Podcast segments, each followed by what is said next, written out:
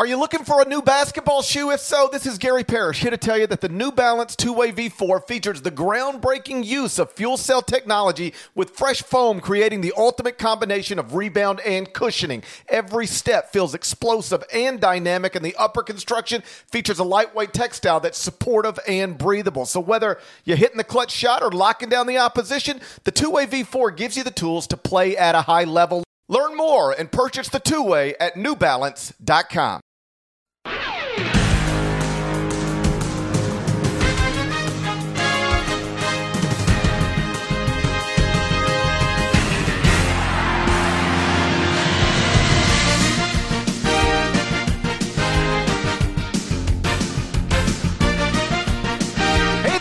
Gary Parrish. It's Sunday, March 14, 2021. It's Selection Sunday. Welcome back to the CBS Sports Eye on College Basketball podcast, where we sometimes discuss camel fighting, dodo birds, and, and leaky black. Matt Norlander is here with me, and we have a bracket. It includes 68 teams. I've been on TV talking about it for three hours.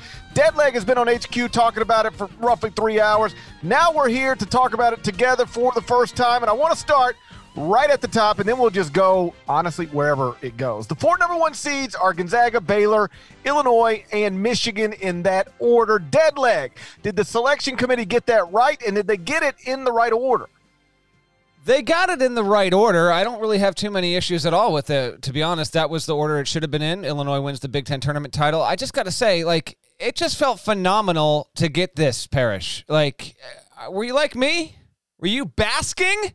Were you basking on that set? What were you doing was- at six o'clock?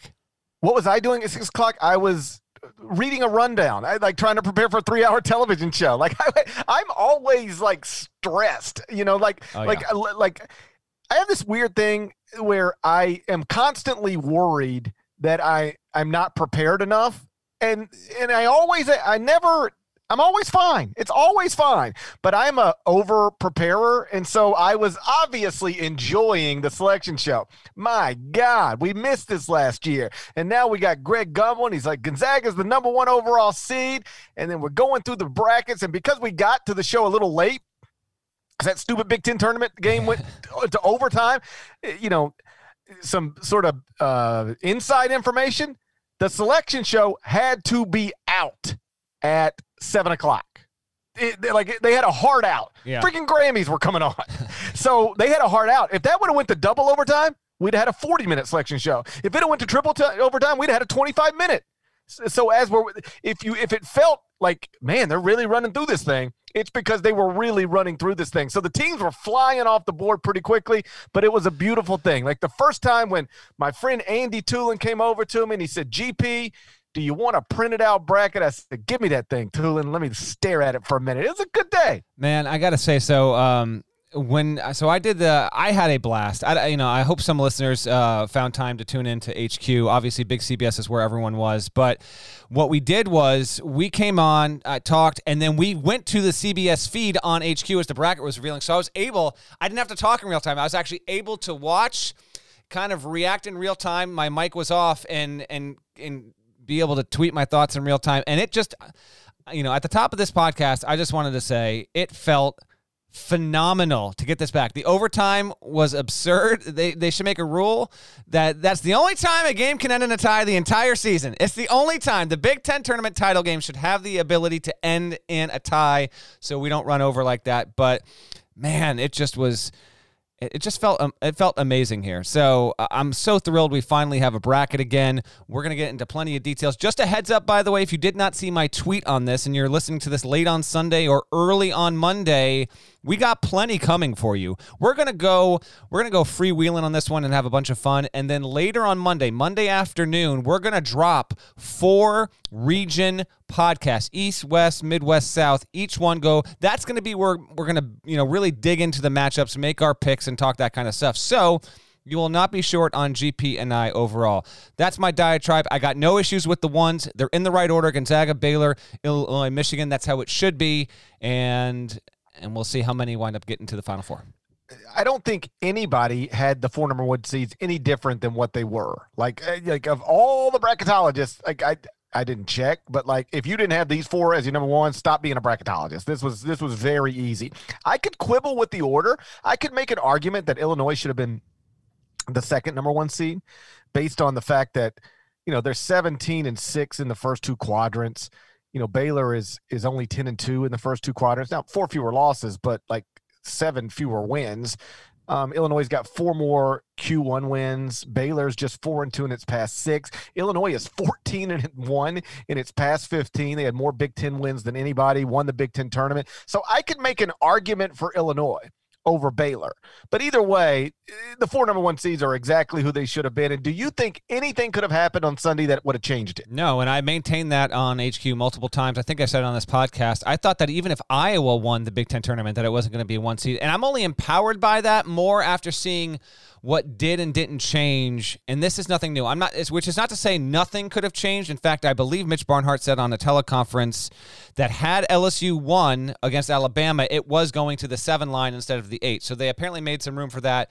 But when that when that Ohio State Illinois game was going to overtime, I was like, this doesn't matter. This is not going to affect where these teams are in the bracket. I promise you, there's no shot this result has any impact whatsoever, and it didn't. Right. And so the one seeds are Gonzaga, Baylor, Illinois, and Michigan, as pretty much everybody predicted. And then you get into the rest of the bracket. And obviously, a big point of discussion every selection Sunday, including this selection Sunday is the snubs. Like who was lucky to get in and who got screwed. We're going to get into that next. But first, let me tell you about a bracket challenge game we've got going on. We've got the Eye on College Basketball Bracket Challenge. Have you signed up yet? You should. It's at cbssports.com slash eye on brackets. At cbssports.com slash eye on brackets. And the winner, I'm told, gets a prize. What's the prize? I have no idea. That's not in my notes, but it's it's a prize for sure. And like, who doesn't like surprises? So it's a surprise prize. Who doesn't like entering multiple brackets? So go enter our bracket challenge, and then you can also create a group to compete against friends and fill out your bracket for the chance to win a Nissan Rogue and a trip to the 2022 Final Four. Go get registered. You can play on the CBS Sports app or at cbssports.com slash eye on brackets. That's cbssports.com eye on brackets. Okay, Deadleg. So the one seed, seeds are set, and then everybody watches the brackets unfold, and immediately folks are complaining. Either this team got snugged or this team got lucky. Somebody's not seated right. So let me start right there. Well, first, let me ask you this: mm-hmm. Did you do a bracket? I did a bracket. Like predict beforehand? Yes. No shot. I wanted to, but I didn't have time to, to get all that done. I didn't because I, I, wanted I, to, but I didn't. I did one. I did one. You want to ask me how I did? I don't actually.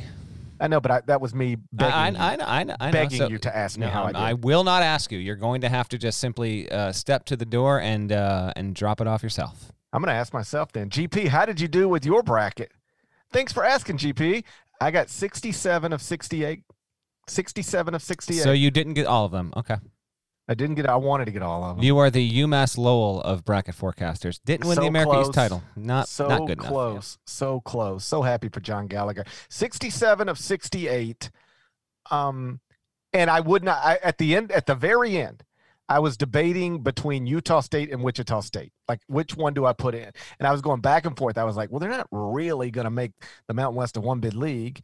And then I was like, well, they're not really going to make the AAC a one bid league but I had to make one of them. I took Wichita State out. I put Utah State in. Turns out, uh, didn't matter because both of those teams were in. My miss was, I think, a lot of people's miss. I had Louisville in and Wichita State out, and of course, Louisville is out and Wichita State is in. But 67 to 68, that ain't too bad. And for all these bracketologists who put all that work into it, I did that in 12 minutes. I did that in 12 minutes. but that's not just how you uh, you gotta uh, how how many seed lines did you hit? See, that's where the accuracy really comes to play. if, got, people, if somebody wants to go look and judge it, they can. I didn't have time for that. I've been talking on TV for three fair, hours. Fair enough. Louisville did. You know what? I like a good curveball. I also like, and this is going to be this is like half serious criticism, half uh, jocularity here. Let's let's crush these fools, okay? Two years we've been away. We're gonna we're gonna chop the legs off the selection committee because there's some confusing stuff. All right, I'm not interested in amputating Mitch Barnhart. are you are you suggesting Mitch Barnhart amputated from the waist I, down? I was speaking metaphorically here. like like that Metallica video? you just turned Mitch Barnhart into a Metallica video. Oh boy, Louisville 56 in the net, 37. I can't remember anything. 56 in the net, 37 in KPI, 30 it's going to get weird folks. Just get used to it. 37th in kpi 36th in strength of record and then the predictives were not good. 60th in bpi 54th in KenPom there. Very few people did not have louisville in the field and the ones that all had louisville in the field i didn't know if i saw hardly anyone have them even in the first four.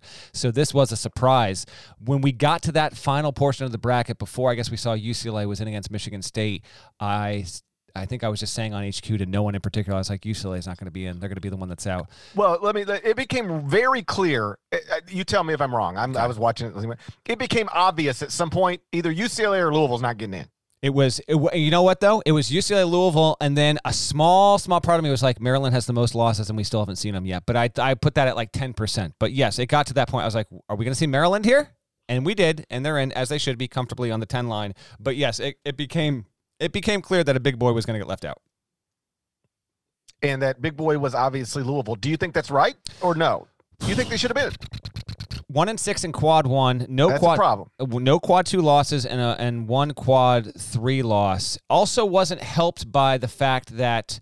And this was not consistent across the board. I was curious about this. Was game inventory going to play a role? Not really. I mean, Louisville only got 20 games in, so it didn't have that opportunity uh, or as many opportunities as other teams. Whereas you know, like Syracuse gets in with ease, and you know the Orange played 23 games. Um, Clemson got in fairly comfortably, as it always was going to. They're just, you know, St. Louis didn't get in and it didn't play a lot of games. Louisville didn't get in and it didn't play a lot of games. But Ole Miss didn't get in and it played a lot of games too. How about this though?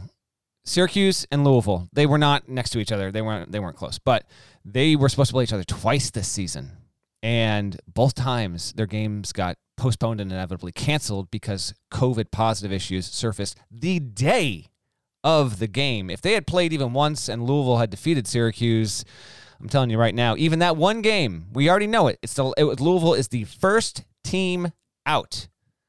They beat Syracuse, they'd have to they'd be in. So that's that's the only snub. Colorado State doesn't really have too strong of a case. At the end of the day, GP, when we look at you know the one, two, three, four, Louisville, Colorado State, SLU, and Ole Miss in that order as the replacement team slash the one seeds in the NIT. Although Louisville is not going to the NIT, uh, it has opted out, as has Golden Gate Mike. By the way, no shock there. Um, I, I just the the bubble cut line was fairly clear. Like, you know, it came down to was it going to be Louisville, Wichita State, Utah State those you know those teams kind of right there. I it's don't every ha- year. It's every year. It's the same. Like I yeah. People, we, we count it down and it's it's fun to do. I get it. But on, on on the afternoon of selection Sunday, this is always what we're doing in my mind. We've got seven teams for three spots. Figure yeah. it out. Take a guess. It really, that's what it is. Take a guess. How you want to how you want to do your last two or three teams? That's eh, we agree on sixty four or 65 teams? I'd say 66 even. And this felt really tight this year. And so I don't have, I, honestly, I have, I have some gripes with some seedings that we can get to in a little bit. But in terms of snubs, like, yeah, I like, I'm sure I'm sure Chris Mack's not going to be uh, not going to be too happy here, um, and I understand that. But it is the first replacement team, and we'll get into the details with all that too, because we're you know Kansas, Virginia have some interesting situations. Virginia even more so. So who knows? We could be talking. Mean, we could be talking in a day, and suddenly you know if Virginia, knock on wood, you know if it couldn't if it couldn't play, Louisville's going to get its opportunity. So it has to sit and wait for for 24 hours. But I mean, you know, I don't think it's some outrage there. I have just issues with seating. Like, I just can't believe Syracuse isn't even in the first four. What? It was one and seven in quad one, six and one in quad two, six and one in quad three. I just, I, I'm not just only comparing those because they're power programs in the same conference. Just profile wise, they just seem very similar to me. Now, the metrics on the whole benefit Syracuse more than Louisville GP, but I don't know. For the most part, I don't snubbing. I don't really have an issue with. I was more with a few seating issues. Do you think Chris Mack is upset enough to make an iPhone video? Because that would be tremendous. I was thinking about that. Do we have that coming? I don't know. I'd love to see one if that's the case, but he might be waiting a good 48 hours before they're, you know, before they know for sure whether or not they're going. Here's my rule on this. Um, I don't feel sorry for power conference teams that get left out. You had opportunities. Eh, There is no power conference team that's ever been on the wrong side of the bubble on Selection Sunday that didn't have opportunities. Evidence being Louisville went one and six in quadrant one. Like you know, you, you did this to yourself. That said, I think Louisville should have been in the field. I think Louisville should have been in the field over Wichita State. You know, it, I'll just run you through it real quick. Uh, Wichita State's two and three in quadrant one, two and one in quadrant two, so four and four in the first two quadrants with a quad three loss. Louisville's one and six in quadrant one, six and zero in quadrant two, so seven and six in the first two quadrants with one quadrant three loss. So seven and six in the first two, as opposed to four and four in the first two, and they both got one quadrant three loss.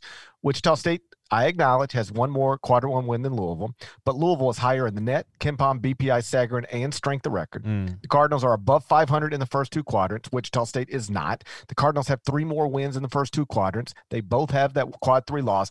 I, I think if you are comparing the team I had out, and honestly, this is how how I, I I went through this afternoon, and I took all the bubble teams and I broke down their resumes. And to, in my mind, Louisville clearly has a better. Louisville has a flawed resume but a superior resume to Wichita State. But again, not going to feel sorry for them. Eh, the teams I feel sorry for are if Drake gets left out. I feel sorry for them because they don't have the opportunities. And of course, their injuries and all that stuff. I feel sorry for mid majors, low majors who get left out with incredible records because sometimes they just didn't have the opportunities. I don't feel sorry for power conference teams that get left out. You played seven games inside quadrant one. You had plenty of opportunities. You didn't get it done so it is what it is. So I, but but if I had to redo the bracket, I'd have Louisville in it. Wichita State is 74th in KenPom. Louisville is uh, significantly higher, uh, just within the realm of within the realm of those two specific teams. The Cardinals are 54th.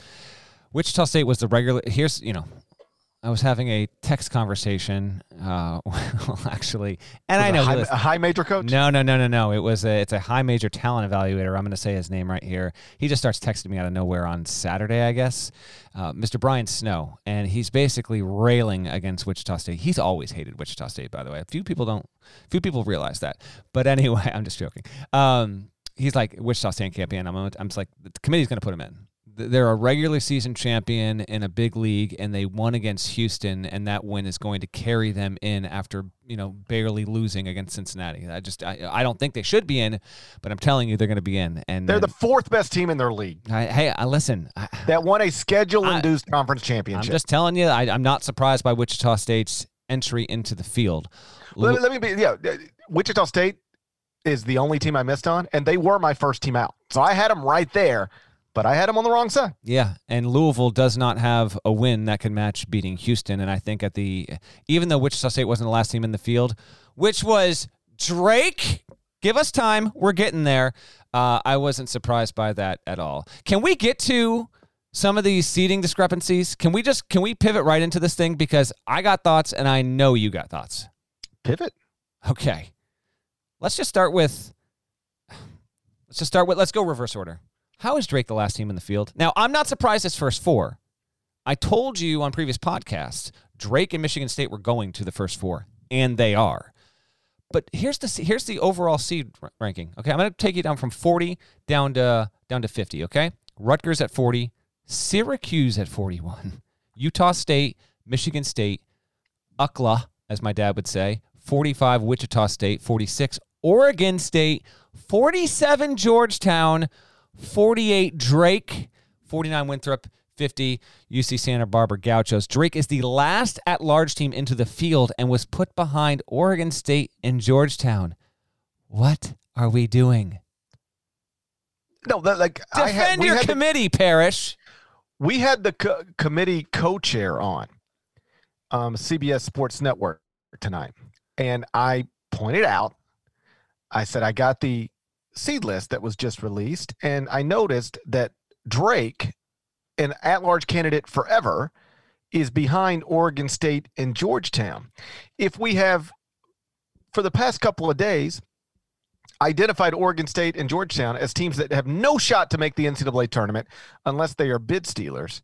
How do they end up on the seed list higher than an actual at-large candidate like Drake?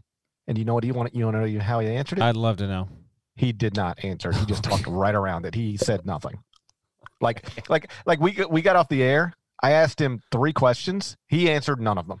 It's just, eh, can we have some accountability? Like, it, eh, come on, it's not the worst thing in the world just to directly answer these questions. And the committee, they they put so much. They here's the, here's my take on it. They put so much of their earnest, hardworking time and energy into this that when the bracket comes out, own up to your decisions and be transparent and clear and don't worry about insulting another team or whatever. You made your decisions. The proof is in the pudding in the form of a bracket. At least just sit there and take a few tough questions and be direct about why it happened that way.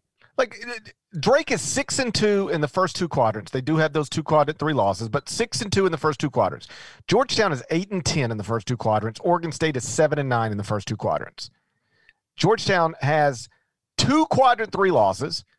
Oregon State has a quadrant three loss and two quadrant four losses. Those are impossible. Oregon State's got no business on the 12 line, by the way. I actually thought that's one where I was, I didn't like tweet it out or talk about. I thought it was destined uh, for the 13 with because of those low end losses, and I was wrong. I don't care whether it's 12 or 13. I'm just saying it makes no sense whatsoever to call Oregon. Like, here's okay, you got committee members popping up on TV, right? They are telling you that Oregon State and Georgetown pushed Louisville out of the bracket. Mm-hmm. They're telling you that they were bid stealers. It's not just Jerry Palm identifying them as bid stealers or Gary Parrish, who got 67 of 68. One better than Jerry Palm, by the way, and it took me 12 minutes. 67 of 68. The committee members are telling you Oregon State and Georgetown pushed Louisville and whoever the next team out was out of the bracket. And then they have those teams above Drake, as which is an at-large team. Like I hope I'm speaking clearly enough to make sure people understand how that how nonsensical that is. I don't get hung up on should have been a three instead of a four. But when you do things that don't make any sense, like having Oregon State and Georgetown ahead of Drake on a seed list, that's the stuff that bothers me. Oh, I get hung up on should have been a three instead of a four, and I'm going to get there eventually. But yeah, so just so everyone's clear, Louisville got bumped by virtue of Oregon State, which came after Georgetown's win. So if we didn't have any bid thieves, Colorado State and Louisville would be going to the first four, and you would actually have uh, Michigan State and UCLA in the field proper. But because we had two bid thieves, Sparty and the Bruins will go along with Wichita State and Drake. Uh, how do bid steal? How do bid stealers end up ahead of Drake? Dead leg. I tell don't. I don't. You you tell me with your committee. How'd that happen? How'd that happen? Man, Beavers. I asked the co-chair. And he didn't answer he, you. He had no answer. Barnhart did say on his teleconference call in regard to Louisville that it was a one and six squad from one record and a small number of wins against the NCAA tournament field uh, that that kind of bumped him out. But uh, I mean, we can go around circles on this. I, I, I love that the Kentucky athletic director. Oh my God! How about is that? committee chair the year Louisville's the first team out. Like that's. I don't think it has anything to do with of it, except it that it's hilarious. I, exactly. Exa- exactly. I mean, the fact that this happened like this, just and and Rick Pitino's in the field. Kentucky and Louisville are not. What? It's so good. Some, dude, my, this is. Can you imagine us talking about like it's a year to the day that he got hired at Iona? Hey, listen, you did say I think you said Sweet 16 year one, so you got a shot. Now they got a they got a tough first round game, but I'm giving you a little credit. Let's let's see my, what happens in a few days. My, yeah. my favorite thing about this entire thing is that Rick Pitino is coaching in the NCAA yes. tournament and Kentucky is not in it and Louisville is not in it. That is that is like you want to rank favorite things with the bracket. We start my list at number two because there's no debate about number one. Rick Pitino being in in year one at Iona, and Louisville's out. And Kentucky had a losing record. It's hilarious. And oh, by the way, he did it out of the nine spot in the MAAC tournament. Just phenomenal. Um, couple other things with this overall seed list. Uh, just you know, a rightful nitpick here. When you send out your official one to sixty-eight, make sure it's right. So they initially sent this out, and they had VCU ahead of St. Bonaventure on the back end of the 30s. That makes no sense. Bonnie's won. I, I believe. do, do we think Woj got the t- the text uh, the the cell numbers for every single person on the committee and texted them within ten minutes of that happening? By the way, what what Woj was texting me asking for a Bonnie's LSU breakdown. he was like, "Do we do we have a shot? Can we? Do, do they play a little wild?" Oh my god! no, he's fired up, man. Uh, I actually that that is uh, that is an oil and water matchup. But anyway, so when the like Bonnie's won the A10 regular season, the A10 tournament, they beat VCU twice, and VCU was ahead of them on the on the one to sixty eight, and I was like, "What are we doing here?" And then they sent out a corrected one. Who's to say whether this the corrected one was the initial one or if they were or if someone was like guys, they're killing us, and they have every reason to because there's no conceivable reason why VCU should be ahead of uh, St. Bonaventure under any circumstances. They they reordered it, and you got you got Maryland at 36, Bonnie's at 37, Virginia Tech 38, VCU 39 there. So just stuff like that, though, like don't open yourself up to some easy, you know, rightful criticism. Get the one to sixty-eight right the very first time. I know they're working through uh, different kind of conditions this year versus normal years, but, but yeah. Um, uh, well, let, let, like, how many people are on a committee? Ten, and it's going to twelve next year. Okay, ten people in a room. Nobody caught that. It's not just I mean, that. Like, it, like, it's, it's people that it's not. It's just it's it's more than just them. But yeah, I know, and they do good work. But I just don't get how you don't catch that. How, how, how, Jeff Borzello caught it immediately. Yeah, tweeted I, it. I, I, I, I, too. I saw it immediately, and I could. I just, I'm like, what are we doing? You know? Yeah, like what? Like, like I do the top 25 and one every morning. One more morning. One more morning. Dead leg, yeah. and it's over. Um, and I, I, I will not lie. Some about it. It's only about, but about twice a year, I have to send in and say, hey, I forgot to switch these teams or I forgot to move this thing. I, I, I mess up sometimes. But every day in a season, and I mess up maybe two times a year. Maybe. And I catch it myself. So how do 10 people can't catch VCU being ahead of St. Bonaventure incorrectly? Like, how does nobody go, guys? I don't know if you know this, but the Bonnies won the regular season A10 title. The Bonnies won the A10 tournament. It was on America's Most Watched Network earlier today. The Bonnies went two and one against VCU, and the Master of Ceremonies of A10 Media Day pre-pandemic has a podcast, and we don't want him making fun of us uh, late Sunday night. So let's just make sure we get that fixed real quick. How did nobody catch that? I don't have these answers for you. I I would have hoped you would have asked this on CBS Sports Network and gotten a direct answer, but I guess that wasn't going to happen either. So. That was my next question. It was kind of you know, we had to get the break. We, go. we, had we actually had to get the break. We had Rick Pitino waiting on there, Zoom. There we go. There we go. We had uh we had Nate Oats. Uh, first of all, I interviewed Scott Drew on HQ from a Kansas City bar restaurant or whatever. I don't know what was going on, but he Hold was up. Scott Drew's in a bar. He wasn't at a, he was he was at I think he was at the team. That's got to be against some. no, no, no. Oh no! They told me this is going to be the most safest, most controlled environment. Now Scott Drew's at a bar. No, no, he's he wasn't in Indianapolis yet. He was at. Here's what I think it was. Here's what I think it was. Oh man, I'm going to hear from Huck about. I'm going to hear from Huck over this. By the way, um, he was at I think the team hotel, which had a restaurant, and so they were getting ready to leave, and uh, he was great to do it, and it was a wonderful interview. But we also had Nate Oats on the team bus like technology is amazing, man. His picture was crystal clear coming through on their ride to the airport, leaving the SEC tournament to go to Indianapolis there. So um, thanks to all the coaches. We got Mark Few earlier in the day and all that good stuff. So that was uh, that was really really good. Here's my beef. Here's my beef. You need to explain to me how your committee puts West Virginia 10 and Oklahoma State 15 15. OSU has no business being on the four line. Second most quad one wins. I understand why it's where it is. It got swept by TCU and it's 30th in KenPom.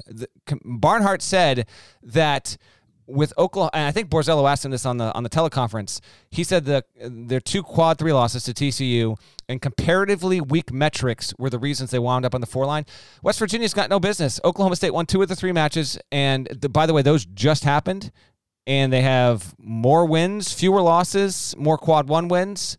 It's a goof, man. OSU, and they didn't do it because of the way the bracketing principles shook out too.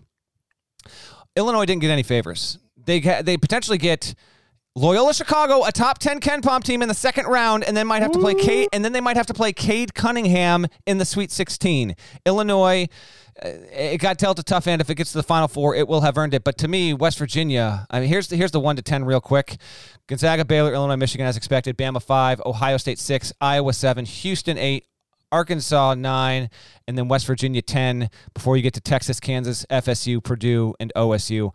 I I don't know.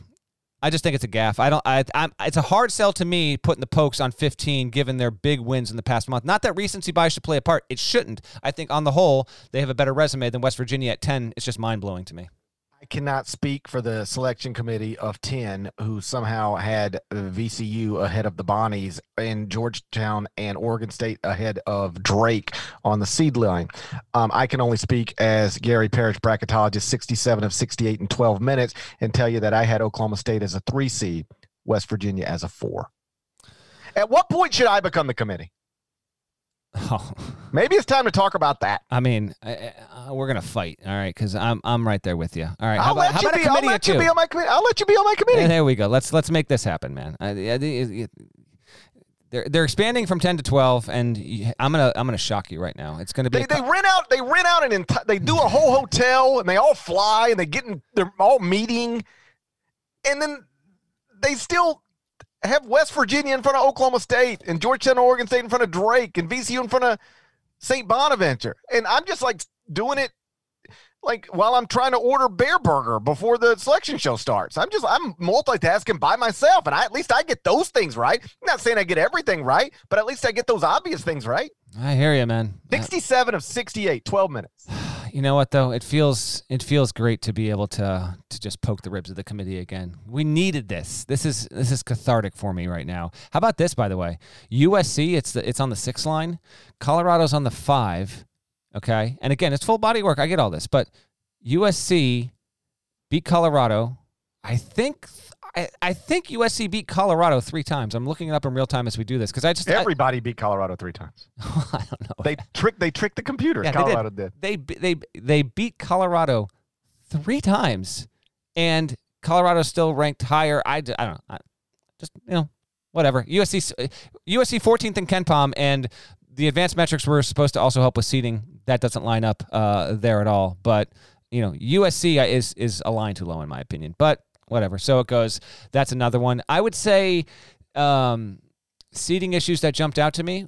Well, I'll let you know. But first, check this out. The all new Hyundai 2024 Santa Fe is equipped with everything you need to break free from the dull work week and embark on an adventurous weekend with your family. The Hyundai Santa Fe's features like available H-Track all-wheel drive, standard third row seating, available dual wireless charging pads. You've got the H-Track all-wheel drive so you can take on those dirt trails and kick up some mud, or the third row seating gets your whole family in to experience the thrill together. The dual wireless charging pads make sure that no one gets stuck in the great outdoors with a dead cell phone. Think about those adventurous activities you can do. Like me, taking a ski trip up with the family, maybe going on a camping expedition, anything and everything. Learn more about the all-new Hyundai Santa Fe at hyundaiusa.com. Call 562-314-4603 for complete details. Robert Half research indicates 9 out of 10 hiring managers are having difficulty hiring. If you have open roles, chances are you're feeling this too.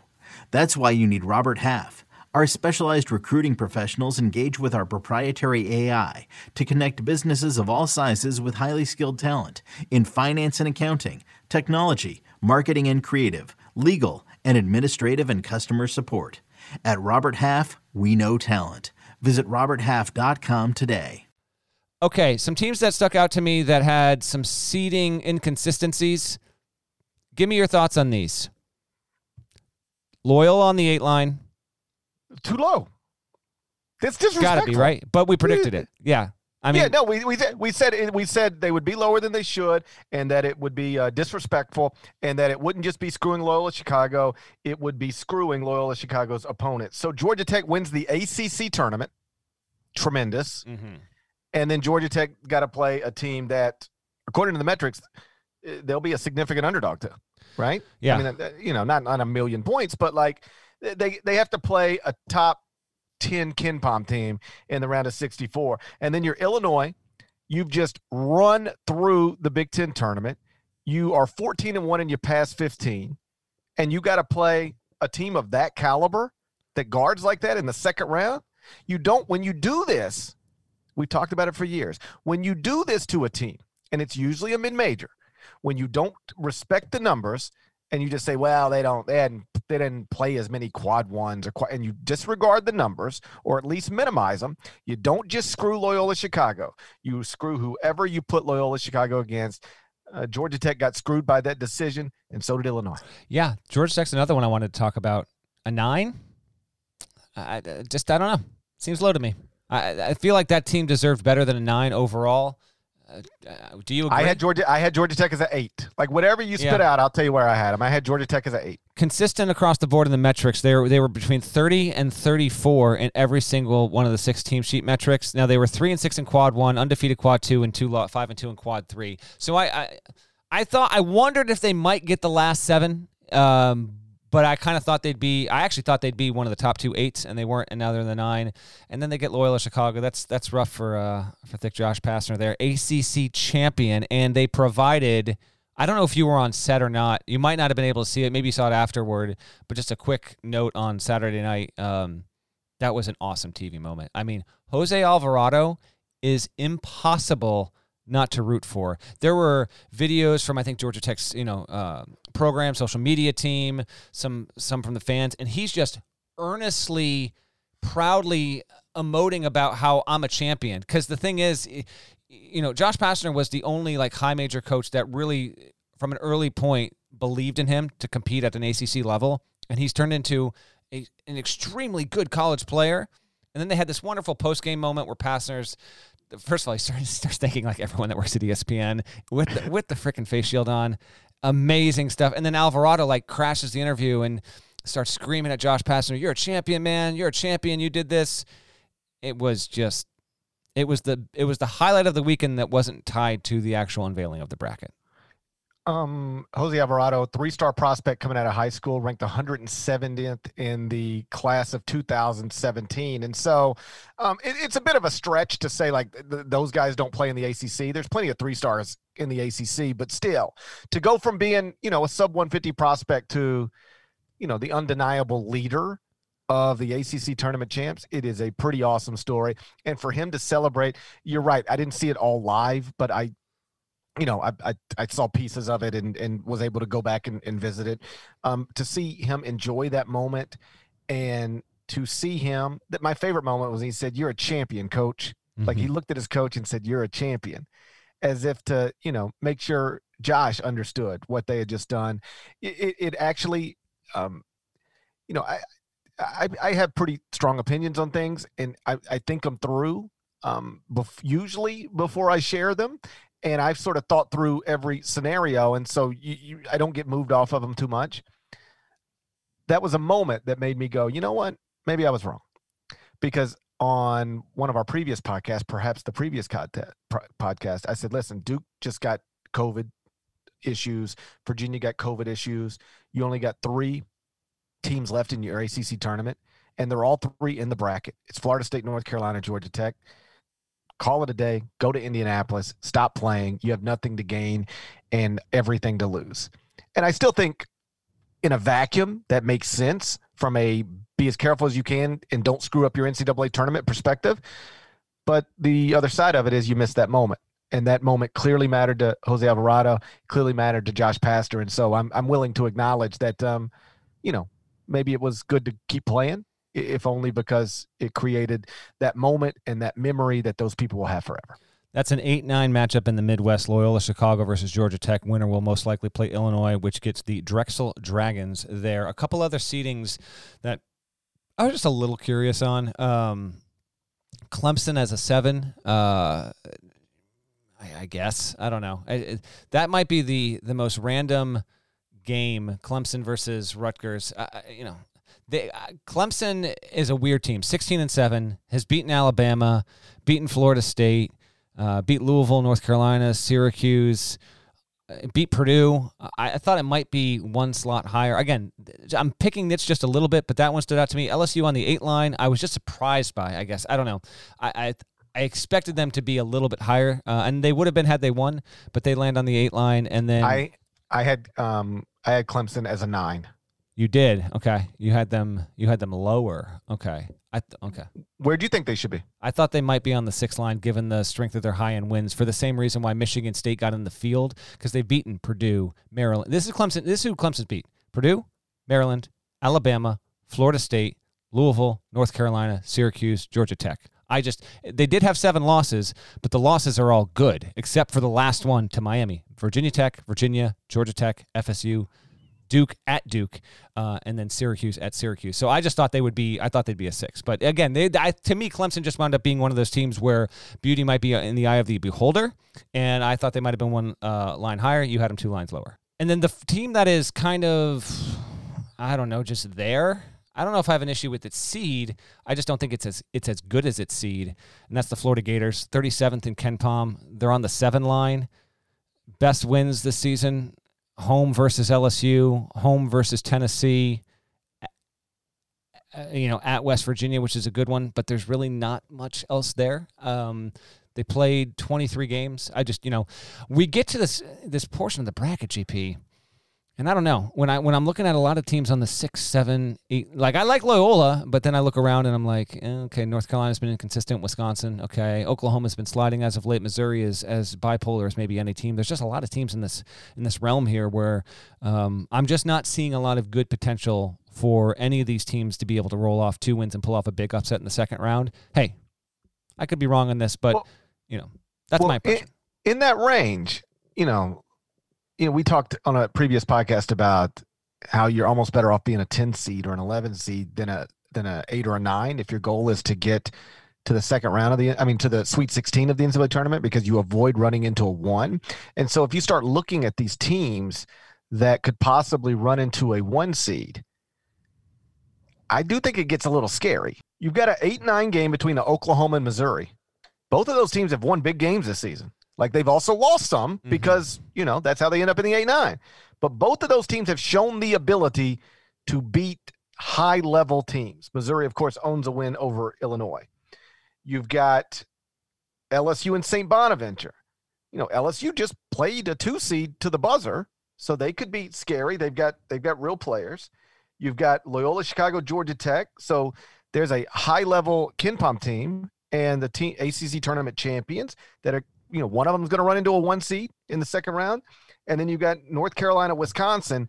I don't take Wisconsin as a real threat, but North Carolina still, you look across Hmm. and there's still North Carolina with Roy Williams and, you know, a bunch of, you know, five star guys.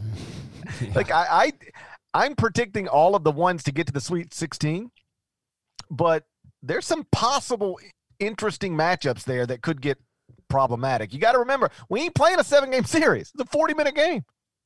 Or unless it's 45. But I got you. I almost took LSU over Michigan. We had to submit a bracket Sunday night. Uh, I have the right to reserve these picks, so please do not go hunting for them yet because I'm going to really think through it on Monday. But and I, it's it, you know, it's just it's just an exercise in self-loathing with one of our editors that has to upload it to the site, and I do it over the phone, and so I, I talk it out in real time, and I'm just like I'm I'm dropping curse words left and right. Just there's just no reason for it. But I almost took I almost took LSU over Michigan. I didn't, but I came close. I almost I almost went there. So I do hear you on that. But like the eight nines are, are good, but a lot of the sixes, a lot of the sevens, tens and elevens, eh, even you know I don't know, even some of these fives, man. And we'll get to those you know specific matchups once we get to our four region by region breakdowns. Uh, by the way, if you're curious, here are the highest ranked teams in KenPom that did not get into the field. Do you know them? I want, I want to trivia time you, but I feel like you know it. I feel like it's not a legit trivia time. I don't know them Okay. off the top of my head, Trivia but, time. but I'll guess. Highest ranked KenPom team not in the field is? Duke. There we go. Yeah, he he's all on it. Number two, take a guess. This one's tougher. I don't think you'll get it.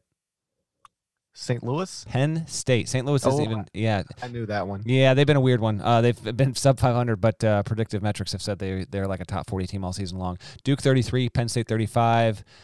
I know Memphis is in there. 38 is Memphis. 38 is Memphis. 43, Arizona not eligible. And then the Indiana Hoosiers at 46. Those are the top five KenPom teams. I think I think St. Louis is right after that. Uh, I think you. I think you are. I think you are correct on that. Um, so overall, uh, it, it's it's a, it's an enticing looking bracket. Um, oh, by the way, oh, I got something. Uh, I got something tied to you and me and the podcast that we need to get to. But first, a reminder if you need help filling out your bracket, CBS Sports HQ has you covered. And I mean covered, people. I'm going to be all over this network the entire week, particularly on Monday. Please come stop in. GP and I actually will have a special uh, bracket uh, Zoom deal going on at 5 p.m. on CBS Sports HQ, which we told you about. And thank you to everyone who registered. But on CBS Sports HQ, we're going to have nonstop coverage of every game from every region of the NCAA tournament. Leave it to the experts this year, like Parrish, like myself. We know you might be a little bit rusty after two years away, so you can stream CBS Sports HQ all week long. I'm talking your phone, smart TV, any device. You can make it happen, and it's a ton of fun. Okay.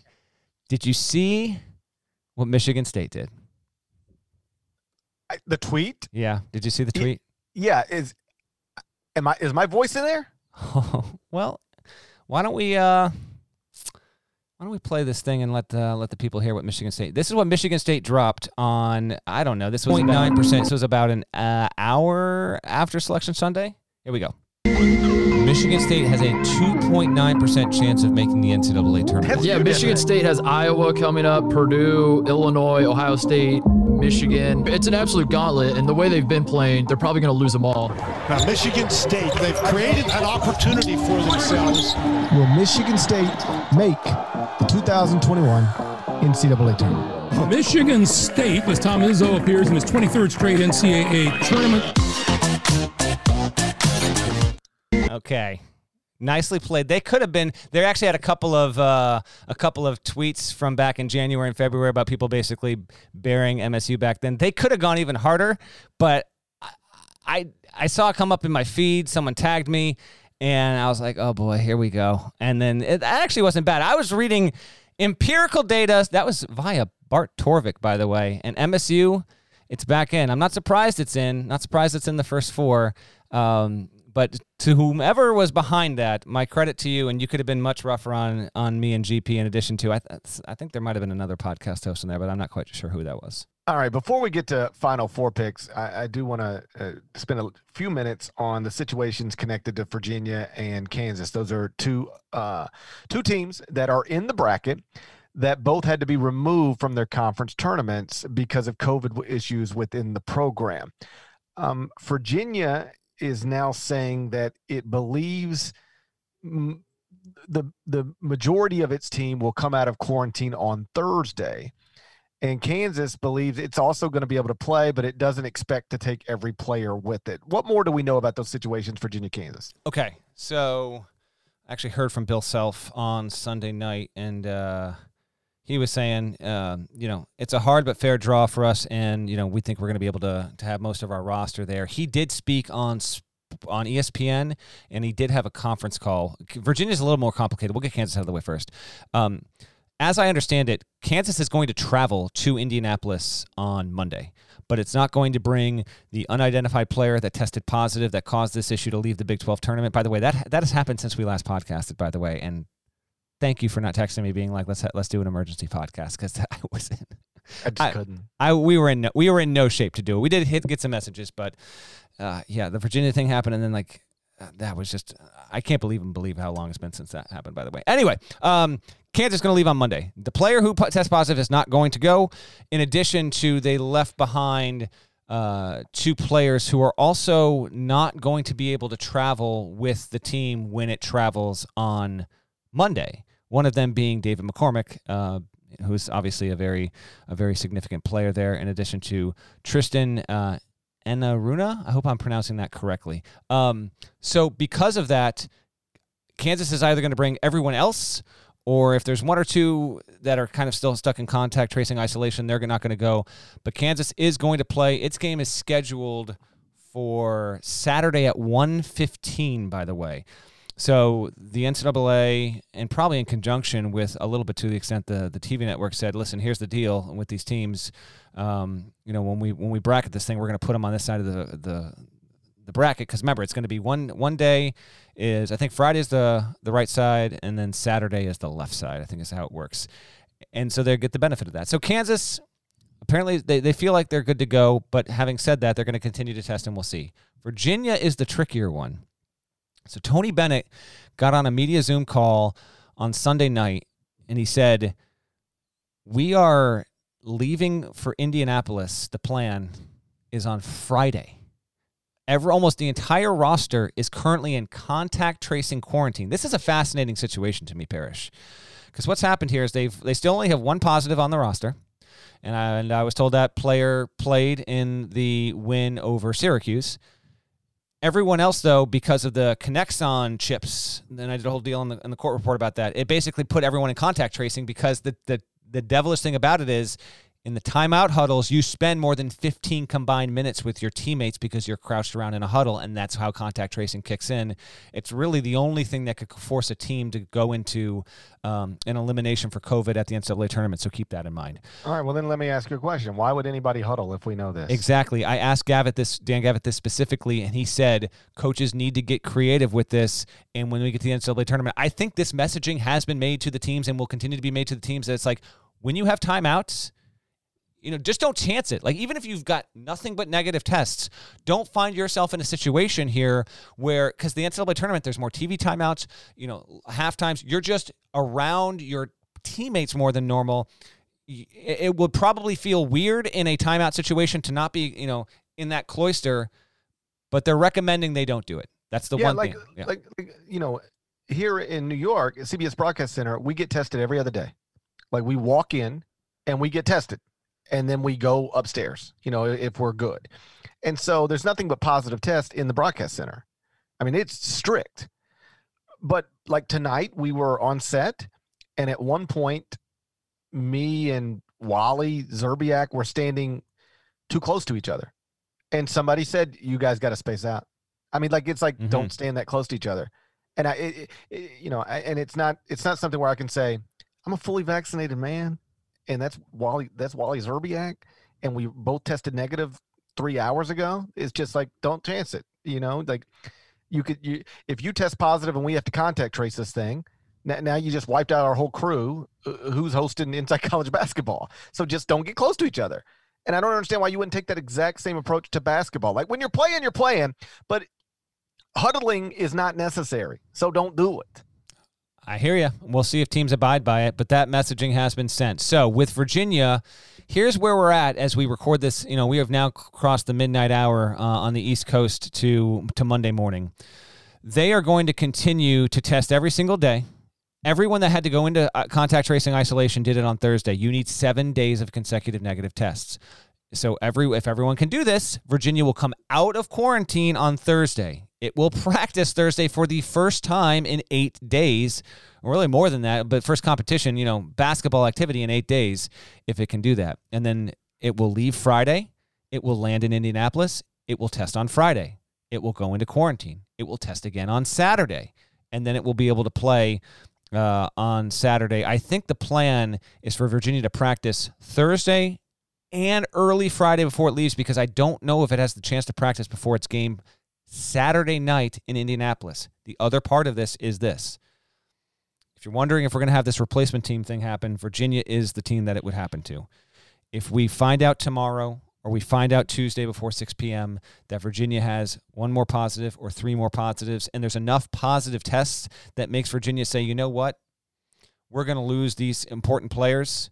We're not going to be comfortable sending a roster of six or seven people when many of them are good. We're just going to say no. You, that's how Louisville would would join the bracket. If that doesn't happen by Tuesday, no one joins, and the quote unquote worst case scenario in this is Virginia's fine until about Wednesday at six o'clock at night. And then suddenly incubation period does its thing. Six more players pop positive. Virginia's now out of the NCAA tournament. Louisville has missed its window. Ohio would then get the walkover and advance to the second round. I had a coach text me tonight who said, like, he was joking. He doesn't wish anything bad on anybody, but he was like, well, how awesome would it be if Alabama had to be removed from the bracket and Louisville replaces them and we get Louisville Rick Pitino in the round of 64? Oh gosh. Wouldn't that be great?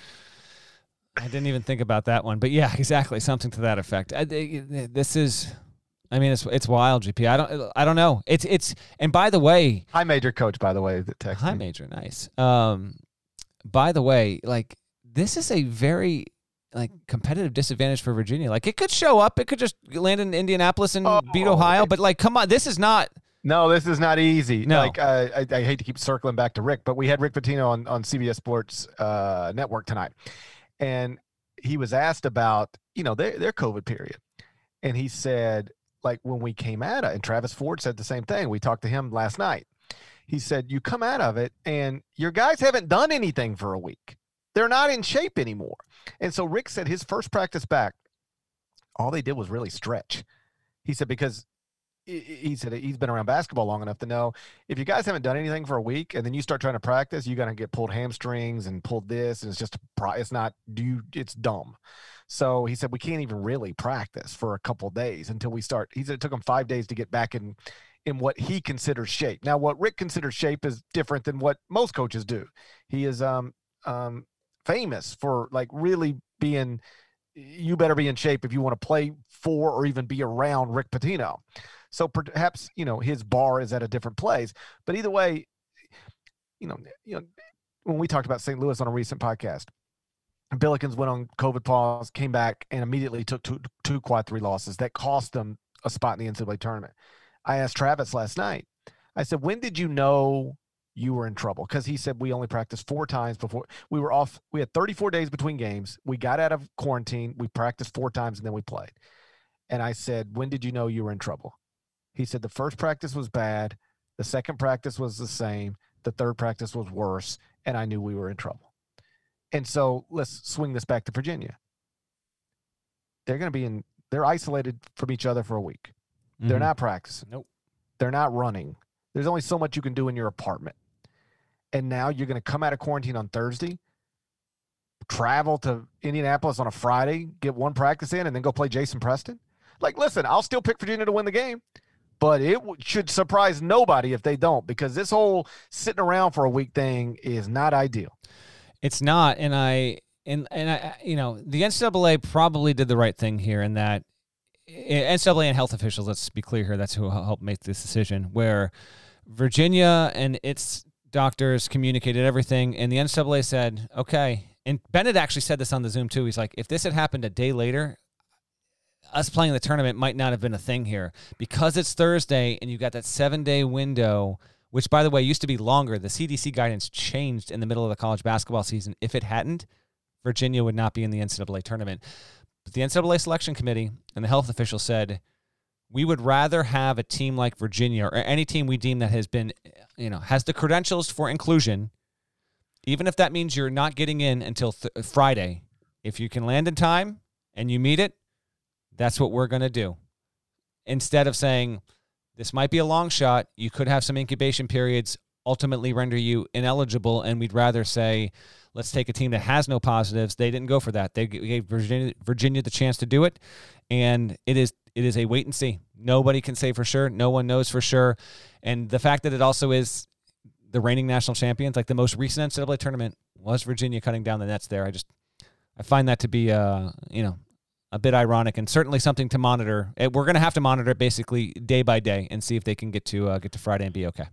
Okay, so this is not the podcast where we're going to go through every matchup or possible matchup and walk you through the round of 32 and walk you through the Sweet 16 and walk you through the Elite Eight. We will do that. And we're going to do them on uh, regional pods that we will be recording in the spirit of transparency. We're going to record two of them tonight and two of them on Monday, and they will be published at some point in the next 48 hours, I believe.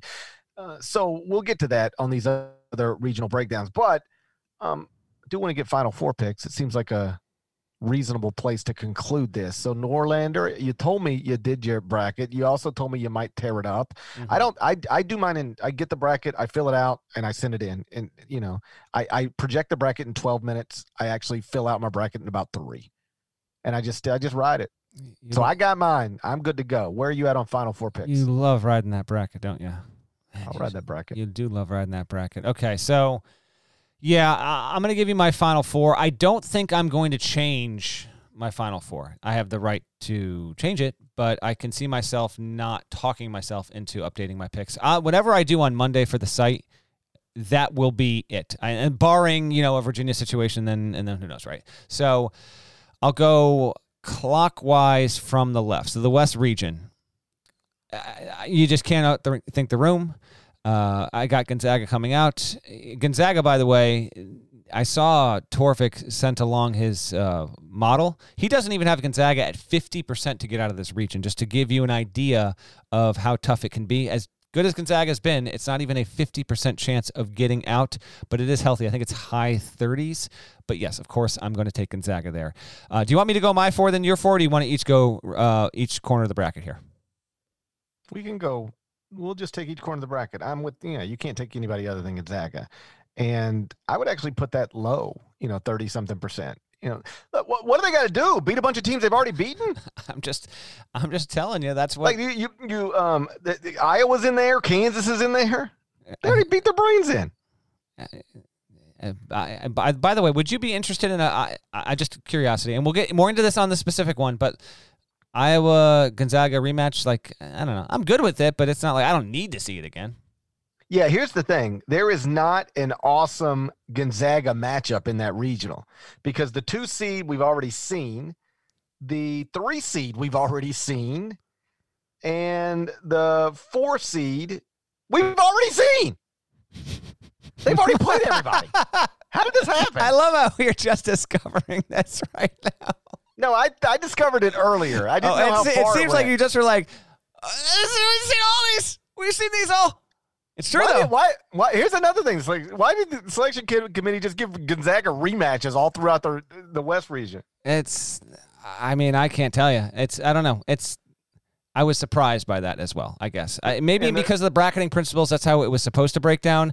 But I wasn't anticipating that. According to Do- yeah, according to oh my mistake, my mistake. I I misremembered, and I will correct my facts in real time here. He has Gonzaga as a thirty three point four percent chance to win the title. To get to the final four, it is fifty eight point four percent to come yeah, out. Yeah, that makes more sense. That does make more sense. Yes. Yeah, so I got Gonzaga, you got Gonzaga. All they got to do is beat a bunch of teams they've already beaten by double digits. like Gonzaga has already beaten its two seed by double digits it's three seed by double digits, and it's four seed by double digits. What are we doing? In the East, I this is I, I almost took LSU over Michigan. I am going to take Texas to come out of the East. That's the bottom left of your bracket there. Texas is the three seed. Longhorns won the Big 12 tournament championship and I don't take too much stock in a, t- in a team winning its league tournament title. I'll have a Final Four team that didn't win its league tournament title. Uh, I want to say, here's another thing, GP. I want to say going to Indianapolis. They're all in Indianapolis. Like normally in a normal year, you're like, when you're doing shorthand, like, I'm going to take this team to go to New Orleans or to go to Atlanta or to go to Indianapolis. Everyone's there. So I'm going to take, they're, they're all there. I'm going to take Texas to, uh, to get through. And so the left side of my bracket, Gonzaga and then Texas. Are you going Michigan or are you going someone else? I've been telling you about this team for months. I get so frustrated watching people now on television talk about Alabama's really dangerous because of the style of play. Like I've been saying that for two months, maybe longer. Alabama top five in defensive efficiency. Alabama top 10 in tempo. Alabama going to launch 33s on you. If they make them, you're dead. If they don't, they can still play with you because of the defense. I'm taking Alabama. I love it. I, I almost did. I think one thing we also that one thing that also happened since last time we recorded, Michigan lost Isaiah Livers. Yes. Now they are calling it a stress injury, not a stress fracture. They're saying he's out indefinitely, not season ending. So they are being I don't want to I think they're being intentionally vague, uh, but perhaps those are all accurate and appropriate descriptions. Either way, I think most people would be surprised if Isaiah Livers plays college basketball again this season and that means Michigan's just not the same team. They're still good, but like he was, I think second on the team in points, third in rebounds, first in minutes. First in minutes is it's not something that gets referenced most often, but it's very important. It tells you who who the coach wants on the court. He was first in minutes, so I had said for a while that if Alabama like just stayed away from Gonzaga and maybe Baylor I would I would advance them to the final four. And they they got, in my opinion, the weakest number one seed based on the rosters the one seeds are taking into the NCAA tournament because Isaiah Livers again is out indefinitely. So Bama got placed in the spot where I was going to take them. I've got Nate Oats in the final four. On the other side, in the Midwest, uh, you've got Illinois as the one. Um, I'm going to take the Illini out of here. They, and again, we will break this down more deeply on that specific Midwest pod. Um, but I find it interesting how I feel like Illinois of the four one seeds actually has the toughest top half of its region there. But the bottom half, I think it has the weakest two seed in Houston, the weakest three seed in West Virginia, and arguably the weakest sixth seed in Oklahoma State. I will take the Fighting Illini to absolutely earn it on that top half and get to the Final Four. We're on the same page here. I, I mean, there were two things that I had my mind made up on before the bracket was released. I'm taking Gonzaga to the Final Four, and I'm taking Illinois to the Final Four. They've just been awesome. Again, 14 and 1 past 15, one more Big Ten games than anybody, Big Ten tournament champions. They got two dudes in Ayo Dosunmu, Kofi Cockburn um, they're they're playing at a really high level right now. I, I, I think at this moment, the biggest challenger to Gonzaga winning the national title is Illinois. Okay, last one. South Baylor as the one, Ohio State the two, Hogs three, Purdue four. Um, I sometimes overthink myself. I don't like to go with like as many as three one seeds into the final four if you had told me that Bama was the two in Baylor's region and and flip it, and Ohio State goes as the two in Michigan's, then I would have I would have had some fun and put Bama as the Final Four with an upset there. I cannot I can't bring myself to put Ohio State there. Um, Arkansas, I, I, if you want a sleeper, this is the sleeper right here. Arkansas coming out of the three spot there but I couldn't do it. I did ride with Baylor. So I have three ones and a three. So I've got Gonzaga as the one, Texas as a three, Illinois as a three, and Baylor as a one. I mean, excuse me, Illinois as a one and Baylor as a one. I was tempted to give Arkansas a shot. I've got Arkansas in the Elite Eight. So do I. Which means they're going to eh, go into the Sweet 16 for the first time since 1996.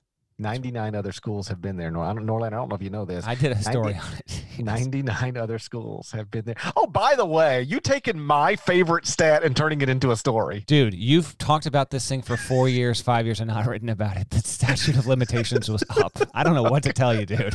I saw Norlander like tweeting his story. I'm like, oh, that's my story. It was yours if you wanted it. It was just sitting there forever. I was happy to see you do it. Um, so I, I, I will not. I'm with you. I won't be surprised if Arkansas gets there. That team's been operating at a high level, but I couldn't be disrespectful to the Drew family. I've been ride or die with Baylor all year, so I had to take Baylor to the Final Four. First Final Four since Bill Henderson. Don't think I wasn't aware of that when I had to log this earlier tonight. Of course, I was aware of it. Of course. We agree on three of the four, which I kind of was wondering. Scott we Drew's trying to become a modern day Bill Henderson. I think he can do it. Indeed, he is. Um, do we need to do we need to talk this through to a national champion? Or are we going to leave the people wondering? Nah, let's talk it through to a national champion. What's your title game? My title game is, uh, you know, I, I'm I'm I'm pulling a U right now. Okay, and that is I'm picking the teams that I think are the best. Gonzaga and Illinois are the best teams right now. So that is my title game, and I have Illinois. You. I got Gonzaga getting to 31 and 0, playing Illinois. Out of nowhere, Luther Head shows up to the joint. They say, Sir, you've got to sit 27 rows up, please. He's like, That's cool. Illinois wins it for Luther Head, Dee Brown, Deron Williams, Brad Augustine. I can't remember the fifth guy champs. Illinois does it. That's my pick, and I'm not changing that. That will I'm going to stick with that. I will not talk myself out of it. I'd love, I'd you know, it'd be great to pick Gonzaga. They do it. Hey, I picked it. Whatever. I'm gonna. If Illinois Gonzaga played tomorrow, I would take Illinois. So I'm just to ride that. Give me the Illini to win it all. My championship game is also Gonzaga Illinois, and it would be awesome. And I will not be surprised if Illinois wins the game because Illinois is terrific. But I can't. Why would I turn away from Gonzaga right now? You had them you're number not, one a year ago. You're you, thank you. Thank you. You are the 60, yes only person. Correct. You were the first person to have them number one. I'm here to give you person. love and credit. It's, I appreciate. In all seriousness, you were the first one to do that. I didn't expect you to to bail on them now. I had Gonzaga number one in March 2020, just days after the 2020 NCAA tournament was canceled because of a global pandemic that has killed more than 530,000 Americans. And I said, I'm I'm going Gonzaga. And they lost Filip Petrusev. And people said, GP, you, you're going to move Baylor there? I said, I'm sticking with Gonzaga. I still think that's going to be the best team in the country. And then the season started, and the Zags started beating everybody who is currently in the West region by double digits. And, and everybody's like, ooh, it looks like Gonzaga might be good. And I was like, I tried to tell you last March. I told you two things last March. Put your mask on, and Gonzaga going to be great. And some of you morons didn't listen to me on either one of them. I feel like the mask thing didn't become a thing till like April, but but you're on a roll here. So Yeah, just let me let me tell my story. okay. And then Gonzaga went on in the West Coast Conference, and boy, Baylor was just running through the Big Twelve. And people said, "GP, you got to. It's time to switch it up. Baylor's the best team in the country." And I said, "You know what? You might be right, but I'm not bailing on Gonzaga. They've done nothing but put but beat everybody in the West region by double digits, and then beat West Coast Conference teams by an average of 25 points. And then Baylor took some losses, so people shut up about that. But then it was like Illinois is clearly the best team in the country. They got more quarter one wins than anybody. When are you going to put Illinois above Gonzaga? And I said, the Zags have done nothing to deserve that. They beat everybody in the West region by double digits, and they beat everybody in the West Coast Conference by an average of 25 points. And so on Selection Sunday, after the Zags are the number one overall seed, damn year, a, a, a, year after I named them the number one team in the country, I'm supposed to bail right now? How Not sway? a chance. How Not sway? a chance. Not a chance. How sway? Zero percent chance. Zero percent. The Zags will be your first undefeated national champion since Indiana in 1976. And I will be honest, I didn't predict that. when I put Gonzaga number one, I didn't think they'd be undefeated. But here we are, and um, I'm going to expect them to close it out. And I do think it will be the best story that this college basketball season could produce an undefeated national champion. Uh, like for you, uh, you, you, know, the national champions all stand out forever. You could just list them off the top of your head. But for most people, they kind of blend together unless it is an iconic basketball team or somebody who did something that is very, very rare. Finishing the whole thing undefeated is obviously rare. That's the way to end this season. Gonzaga cutting nets in Indianapolis. Cannot wait to see how this whole thing goes down. What did we say we uh we wrap this up? And remember, once you want to get into the nitty gritty, we got plenty more podcasts coming on Monday throughout the week. So you will not miss us for long. We are about to uh, provide you with some March content uh, into your ears the way that you've never experienced it before. I've got to go wash my face before we start recording more. I, am I'm, I'm cool with that. I didn't take my makeup off. and It's running you into look my be- eyes. No, you look you look beautiful. Do I look good? yes, Don't I look good? you do. Yes. My eyes are burning so bad right now. For the past 20 minutes, I've had burning eyeballs. Shouts to Devin Downey. Shouts to Chester, South Carolina. Shouts to Terry MF and Teagle.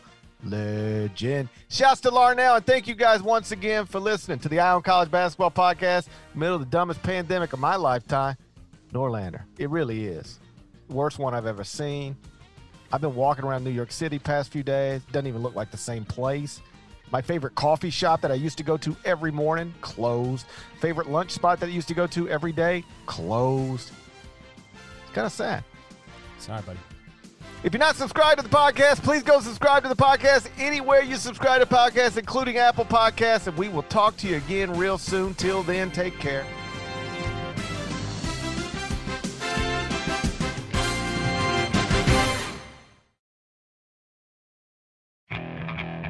Okay, picture this. It's Friday afternoon when a thought hits you.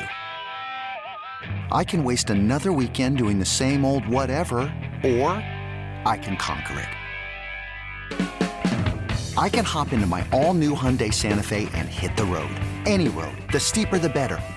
Because my all new Santa Fe is available with HTRAC, all wheel drive, so I can hit the trail without a worry in the world.